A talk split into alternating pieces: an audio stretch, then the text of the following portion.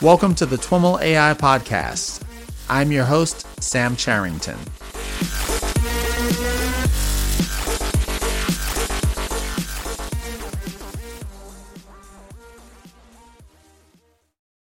All right, everyone, I am on the line with Kevin Tran. Kevin is a PhD student in the Department of Chemical Engineering at Carnegie Mellon University. Kevin, welcome to This Week in Machine Learning and AI. Thank you for having me, Sam. Uh, so, Kevin, you're in chemical engineering. You've practiced chemical engineering. How did you come to get involved in the application of machine learning? Uh, I kind of fell into it with the research that I'm doing. And so we are looking for new materials and we need an intelligent way to screen them. And machine learning is actually one of the tools that we found that uh, apparently does that pretty well. You're using that in your graduate work. Have you used machine learning prior to grad school? I have not actually. So um, everything that we're doing now is kind of learned on the spot, so to say. And so it's it's new for us, and we still have a lot of room for improvement. But so far, it's working pretty well. Awesome. So tell us a little bit about the problem that you're trying to solve there.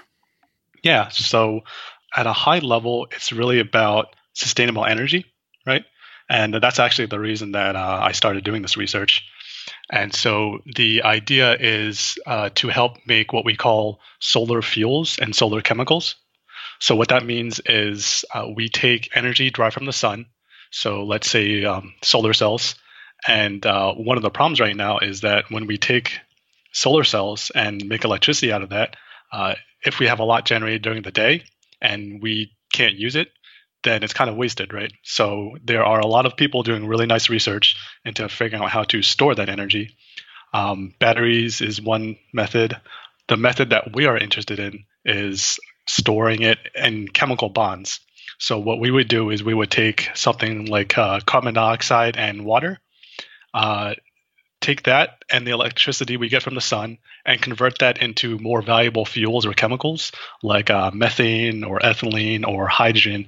And then in turn, we can use those uh, for whatever application that we want. And so part of that problem to actually turn those uh, chemicals into more valuable chemicals is that we need good catalysts to do so. And right now, our research focuses on finding a good catalyst to do those reactions. And it involves a lot of computer simulations uh, that we have to do intelligently. And so we're using machine learning to help us decide which simulations to do iteratively. Okay. Uh, so to dig into that a little bit more, you're trying to store solar energy and chemical bonds. Uh, in some ways, that sounds a little bit like what a battery is doing. Also, uh, it's a, yeah, it's, fundamentally similar. a chemical thing. Uh, or you could, you know, while the sun is up, use the solar energy to kind of power some chemical reaction, uh, and and that's kind of where your uh, need for some kind of catalyst comes into play. Yeah, yeah, exactly. So the the setup we have actually looks very similar to a battery, right? Or the, the physical setups. And so um, if you think of a car battery, right? Mm-hmm. It it has a solution and it has an anode and a cathode, as in more or less two metal rods on either end, and it can either generate electricity or it can um, you can put energy electricity into it to um, store that energy in more or less chemical form. And so our system, what it does is instead of storing the energy in um, the battery itself, it generates uh, methane and fuels from carbon dioxide and the water that is in the battery itself. Or in this case, it's the electrical chemical cell. It, you just described it as an electrical chemical cell. Um, yes. And so it's it's not like you could use that energy to power some kind of machine to you know, extract some other compound or fuel, but rather you're doing this all chemically. Yes. Yep. That's the idea. The issue there is uh, in order to perform that reaction on a large scale that could help a lot of people, uh, we need it to be fast and efficient and affordable. And the catalysts that we have right now uh, can meet some of those criteria, but not a lot of them. And so we're looking for more materials that we can scale up to a commercial scale. And that's the problem we have right now. In order to do this, you need these these catalysts. What? How do you measure the performance of one of these catalysts? Yeah, so there are a lot of metrics for performance that experimentals usually look at. Uh, one of which we call it activity, but the idea is how fast it can actually drive the reaction. So uh, let's say one catalyst can transform uh, one kilojoule of energy and it would take maybe a few seconds and another catalyst it could take hours. So we want the catalyst that could takes it a few seconds to actually do that reaction. Uh, another example is uh, the efficiency. So just because you put one kilojoule of energy in does not mean you get one kilojoule out. It's often much less than that. And so certain catalysts uh, are more efficient about transferring that energy um, than others. And there's often a balance between those two and even other properties such as how expensive the material is right? And so there's a lot of things that we're we plan to play with and look at but uh, the work we have right now since we're just starting out only looks at the first thing that i mentioned which is how fast the reaction can go. What's the space of possible catalysts look like? Uh, it's a good question. So uh, one of the issues that the field has right now is that in order to solve this problem we're more or less looking at most of the periodic table, right? And so there are a lot of elements there, a lot of iterations that go through. And even if you choose, let's say, uh, two metals, there's still the question of what ratio do you have between those two metals, right? Uh, what if you have three metals? What ratios do you have there? And so what we have is a really rough first pass of looking at um, two or three metal combinations, sometimes four, for about 30 different elements on the periodic table uh, for select combinations of ratios between them.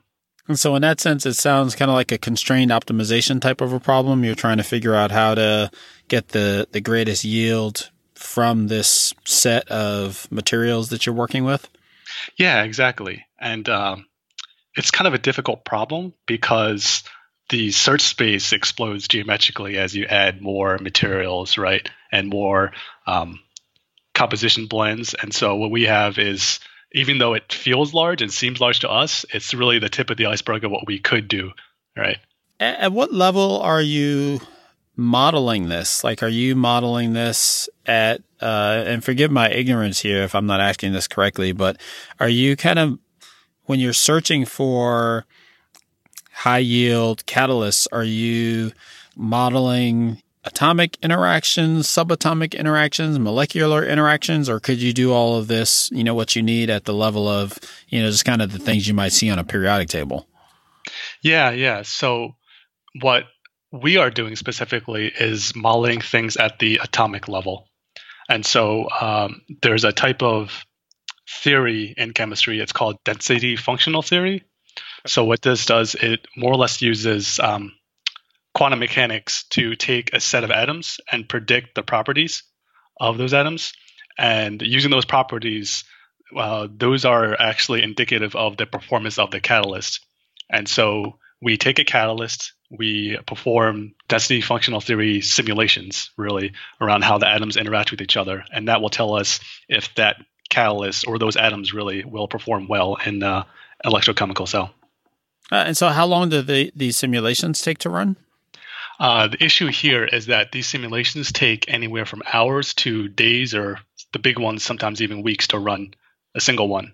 Oh wow! Can you give us a high level understanding of how these DFT simulations work? What are they doing to determine ultimately whether these catalysts are going to be high yield? Yeah, yeah. So to answer that, we can back up a second to talk about how the catalysts work. So let's take, for example, we want to turn carbon dioxide into methane, right? So it's CO2 going to CH4. Um, that doesn't happen in one step. It happens in a series of chemical reactions. And we know from um, chem- chemistry experts that the elementary reaction, we call it, the smaller reaction that matters most to convert CO2 to methane, is actually uh, adding one hydrogen onto carbon monoxide and so what that means is how strongly that carbon monoxide binds onto the catalyst is really important. So let's say carbon monoxide um, binds onto the catalyst very strongly, so it will react quickly. But once it's done reacting, it'll actually just stay there, never come off, and you will never actually have any product. Conversely, if carbon monoxide binds too weakly, it will never go onto the catalyst in the first place, and therefore it will never react. So there's kind of a Goldilocks effect where the catalyst needs to have a sweet spot of energy in the middle. So that's where density functional theory comes in. Uh, we call it DFT. And so, uh, given a configuration of atoms and how the carbon monoxide is sitting on a surface of a catalyst, DFT can tell us how strongly that carbon monoxide is sticking to the surface. And that is indicative of how well it's going to perform presumably it's you're using a simulator because the the laws that govern this are either you know too ill defined to apply directly or um, are at too granular a level to apply directly? That's interesting. So when we call them simulations we just say that because it's what it feels like. But what we're actually using is quantum mechanics. And so we know the laws that govern how everything interacts the reason it takes so long is it because it's really just a math problem solving a lot of partial differential equations simultaneously and that just takes a really long time. You recently published a paper on your work in this field in uh, in nature nature catalysis and you're using active learning to help solve this problem. Where does active learning come into play? Yeah so we have a set of elements that we want to look at right and they can have different varying composition space as we talked about before. And we want to actually keep running simulations to keep finding new materials for experimentalists to test out. So our whole workflow is designed around the idea of we want to continuously find new materials for other people to look at. So that's where the active part comes in uh, because it it feels almost iterative, right? So the more simulations we have, the more data we have, and the more data we have, the more uh, we get a better idea of how to what sites to perform next. So in this case, what we're doing is let's say we start out with a, a small database of a few hundred simulations.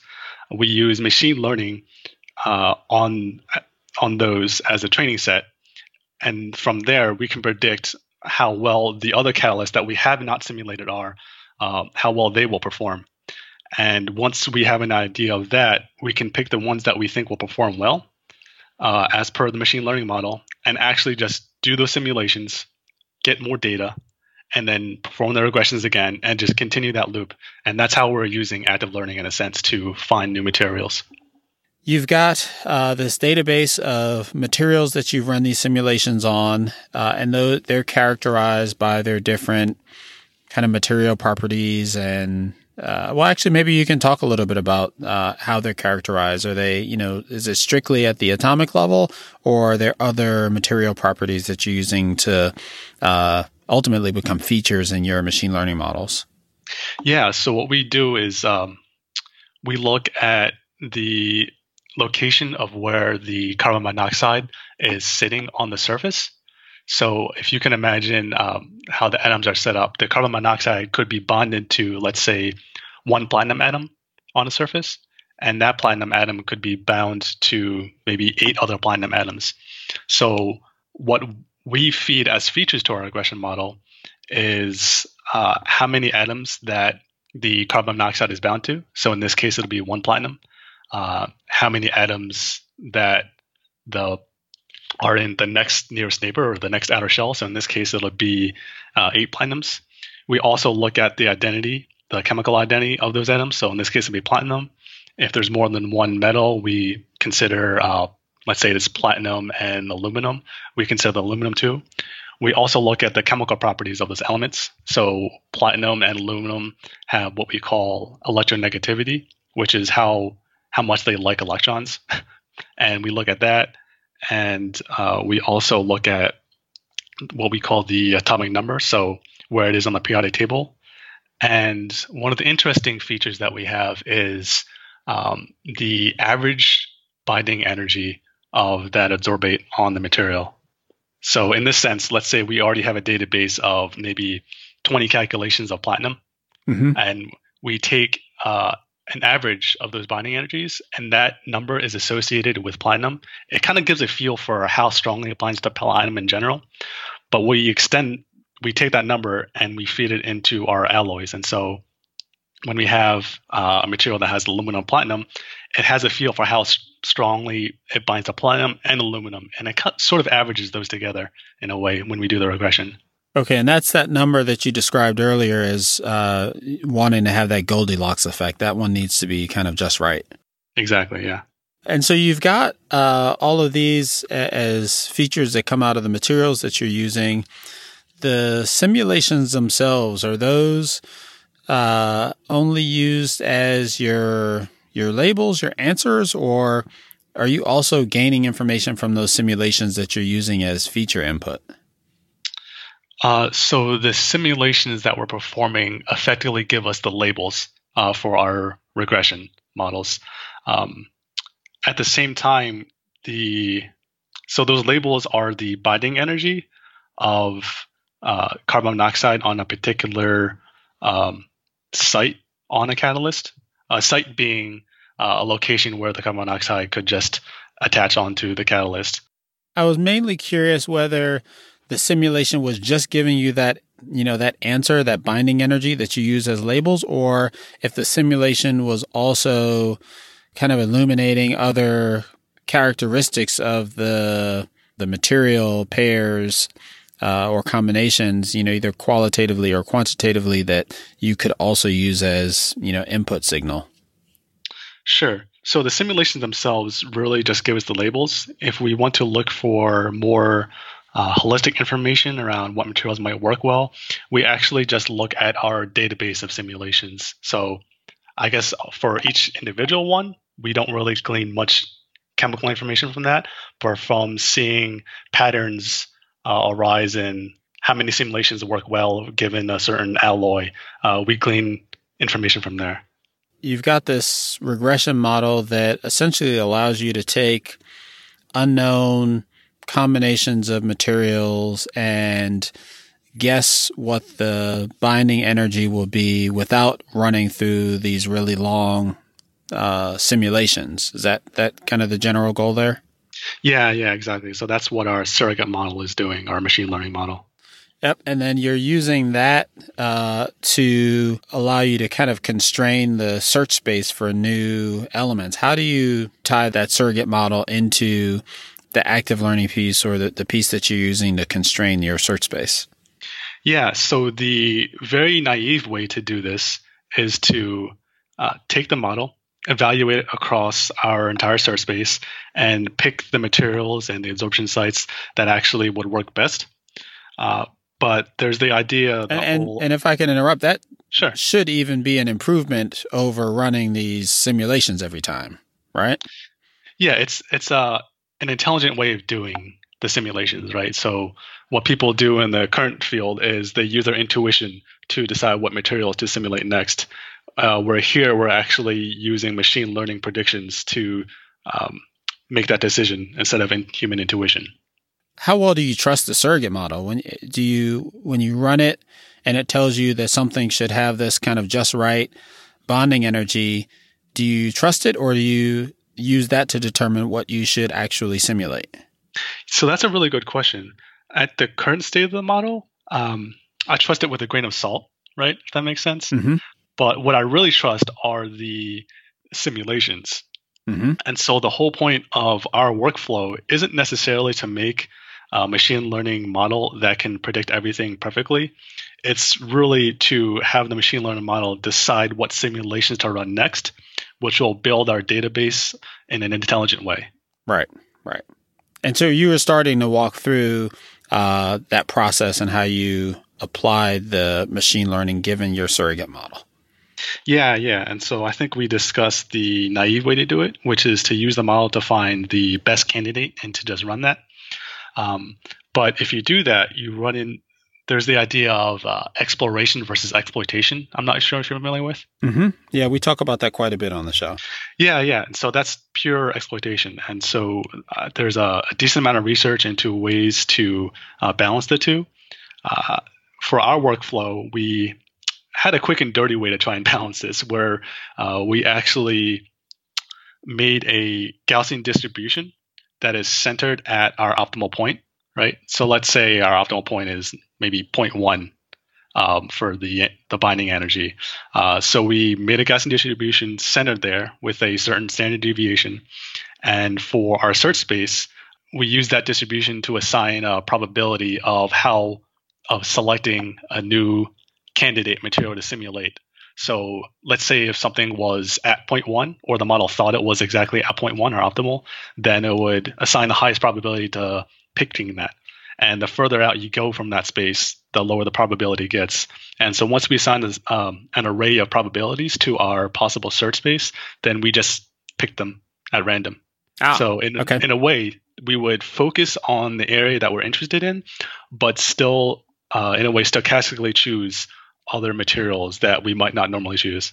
Thus retaining some of that explore characteristic. Exactly, yeah. Okay, and then the active learning piece of this is what specifically? Uh, so the active learning piece is the process of iteratively deciding new points to simulate for us, right? And so we have this loop constantly going. So the active part is the the fact that we're doing a regression and then a prediction and then a query or simulation in our case to get us more data which yields another regression, et cetera, et cetera. So the active part is the the iterative nature of our workflow. Mm, so so you're running this kind of in serial, uh, and then each time you uh, you produce this distribution of possible materials to simulate based on the test that you've done previously. You pick one, you run that, uh, and then you uh, based on the result, you put that in your distribution. You pick another one, you run that, and you keep feeding these re- these results back into uh, your your database, your distribution of things to try. Exactly. Exactly. Oh, very cool. Very cool. And so, how do you characterize the results that you saw with the paper? Yeah, and so that's an interesting question because we've been playing with around with different methods to uh, actually analyze our database. So we uh, our main three methods that we thought of, we actually put inside the paper. Uh, one is to just make a list of materials that uh, are within an acceptable range of performance and give that to experimentalists. And so we have that in the paper. Uh, another way is to create a um, almost a heat map, a two dimensional heat map of what materials would work well. So on one axis would be one set of elements, so aluminum, platinum, gold, copper, and the other axis is those same elements. And so each point would be uh, a blend of those elements. So the grid would be maybe choose copper and aluminum, and from there we can color code the grid uh, according to the fraction of the the binding sites that would work well. And so that was in the, one other way that we could look at it. And the third way is actually simply using t-SNE to cluster all of the points that we've done simulations on, uh, and then color code them by their energy and look for clusters that have the appropriate uh, energy for us and look for the themes within those clusters and recommend that those materials be studied.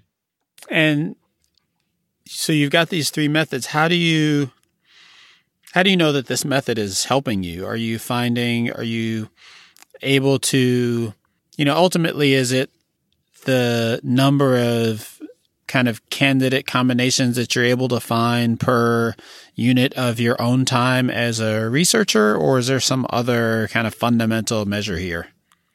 Yeah, that's a good question. Uh, the two that I kind of lean towards are the number of candidates we find over time. So we have we actually have a plot of that in the paper as well, and um, over time we can see that number rising and rising and waning according to the the things the way we modify our workflow. Uh, the other way is really, I guess, the real way is to see if any of the candidates we have actually work and uh, in an experimental setup. And so for the that case, experimental validation, we do have collaborators that are testing some of these materials. And we actually have another paper in review right now uh, where our collaborators tested one of the things that we've uh, suspected to be uh, performing well. And it turns out it did. And so that worked out perfectly in our minds. And so we're really excited to get that paper out. And uh, you might be seeing that in the next few months or so. Nice. And, and it doesn't sound like it would be enough to just demonstrate one. There's some notion of kind of demonstrating that this is a, you know, more efficient or more repeatable process than, you know, what folks usually do. And that goes back to, um, yeah, have you have you produced enough candidates and had those uh, go through the experimental process in order to be able to make claims around that? Yeah, so uh, this is the candidates that we found so far. Uh, we found them relatively recently, so our we are still in the process of uh, testing them with experimental collaborators. One thing that does make us feel better about our workflow is that um, I'd say on the order of 40 to 60% of the candidates that we have found uh, have already been shown in the literature to work well for what we're looking for, but uh, ended up not being used for other reasons that we're not looking at right now. And so that kind of gives us a gut check to say that, hey, the, the things that our workflow are finding are things that people have already looked at. And so hopefully the things that we haven't experimentally tested yet might be good candidates too. Oh, that's right, because you're only looking at one of many important categories that you need to, or properties that you need to consider to actually commercialize something. So your workflow is spinning out candidates that, according to your criteria, are good ones, but um, you know may not, you know, may have already been proven to be not commercially viable for other reasons. Exactly, exactly. And so that's where um, some of our research might be going in the future to start looking at those other properties as well so that we can really trim down our list and reduce the chances of uh, giving a bad recommendation to a, an experimentalist. And so, how do you envision scaling your workflow to these multiple criteria? So, that's something that we're actually looking to now.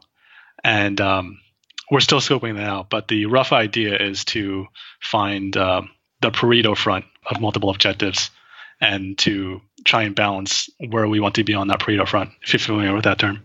Uh, elaborate on that. How, how do you go about doing that practically? Yeah, so practically, we would first have to find another um, property that we'd be interested in. Let's say uh, stability of the catalyst or how uh, how long it'll stay there, because if a catalyst operates for a few hours and then degrades into something else and stops working, then that's not a good catalyst, right? Mm-hmm. So that's one of the things that we might be looking into in the future. And our simulation our simulations can actually get a handle on how stable something is. And so what we would do is we would have a metric for uh, what we call activity or how fast the reaction goes, and we would have a metric for stability.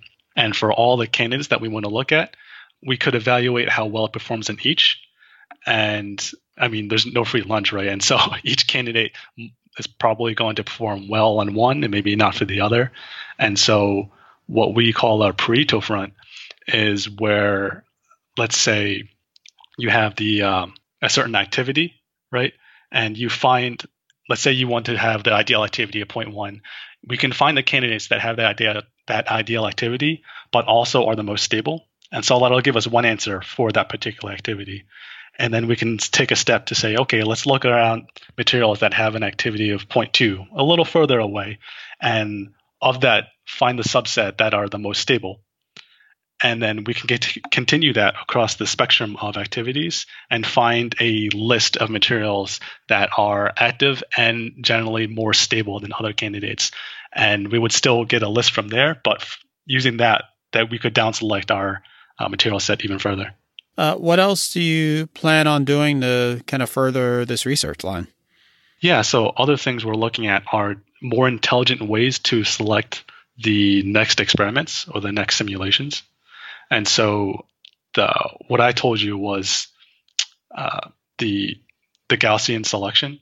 Mm-hmm. So right now we're actually having conversation with machine learning people at Carnegie Mellon University to figure out uh, what type of algorithms might be best suited for our application. Um, so there's that. And another way is to actually simply improve the regression methods that we're using right now to see if we can get better surrogate models that can be more intelligent about what to select and have a better prediction rate. With the first of those, kind of an alternative to Gaussian selection, is there some intuition that you're pursuing as to what methods might be better or what might the characteristics of better methods be? Yeah. So, uh, again, this is something that we're just starting to dabble in. And so we haven't yeah. really fleshed the ideas out. But a lot of the active learning literature that we've seen so far is really centered around uh, Bayesian prediction and processes. And so that's something that we might look into to um, model our system with and maybe start selecting new candidates with. And on the second direction that you mentioned, uh, improved models, what are you thinking there, or what what directions are you you uh, looking at? Yeah, so uh, that kind of has an interaction with the other things we're looking at. Like I said, uh, if we end up using um, Bayesian statistics to do the active learning, well, then that means our regression is going to be Bayesian based. Mm-hmm. Uh, if we don't end up doing that, uh, I've toyed with the idea of actually using uh, neural networks to do these predictions, but there's a decent amount of overhead work that would need to go into that. So we're still thinking about that. Not sure if we want to go that direction, but um, using neural networks is probably, if we chose to go that route, probably what we would do. Okay.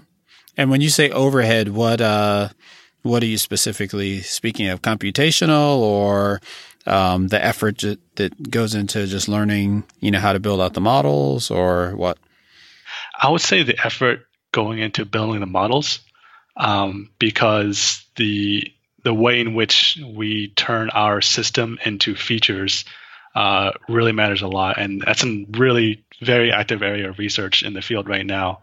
But it requires uh, a lot of intuition, a lot of luck, and a lot of time to fit these models well, especially when we're looking at search spaces as large as ours. Well, Kevin, thanks so much for taking some time to share with us what you're working on. It's really cool stuff. Of course. You're welcome. All right, everyone, that's our show for today. To learn more about today's guest or the topics mentioned in this interview, visit twimlai.com. Of course, if you like what you hear on the podcast, please subscribe, rate, and review the show on your favorite podcatcher. Thanks so much for listening, and catch you next time.